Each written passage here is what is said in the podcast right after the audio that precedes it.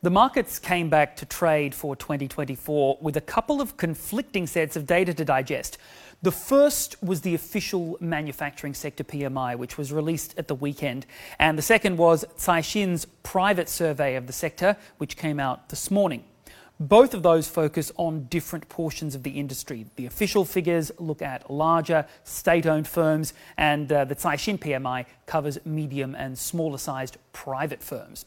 The official PMI showed the sector shrinking at a faster pace in December, while the Caixin numbers pointed to the opposite more orders and a faster expansion for the private sector.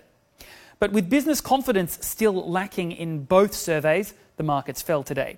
The Shanghai Composite Index shed about four tenths of 1%. The Shenzhen component was down by 1.3%. There were losses for tech, consumer, real estate, healthcare, and financial stocks. Automaker BYD also declined despite the latest sales numbers that interestingly show it likely to overtake Tesla as the world's biggest seller of pure electric vehicles. BYD posted a 62% jump in 2023 sales with a record 526,000 pure EVs sold in the fourth quarter of the year alone. If Tesla wants to keep the crown, it's going to need similarly strong sales in the fourth quarter, well ahead of what analysts are expecting for the firm. For Hong Kong markets, it's a new year, but not much has changed. The Hang Seng was off by 1.5% today. Real estate stocks continue to be a serious drag as sentiment there remains very weak.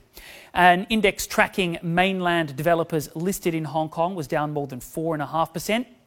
Longfor Group was one of the biggest decliners, shedding 7%.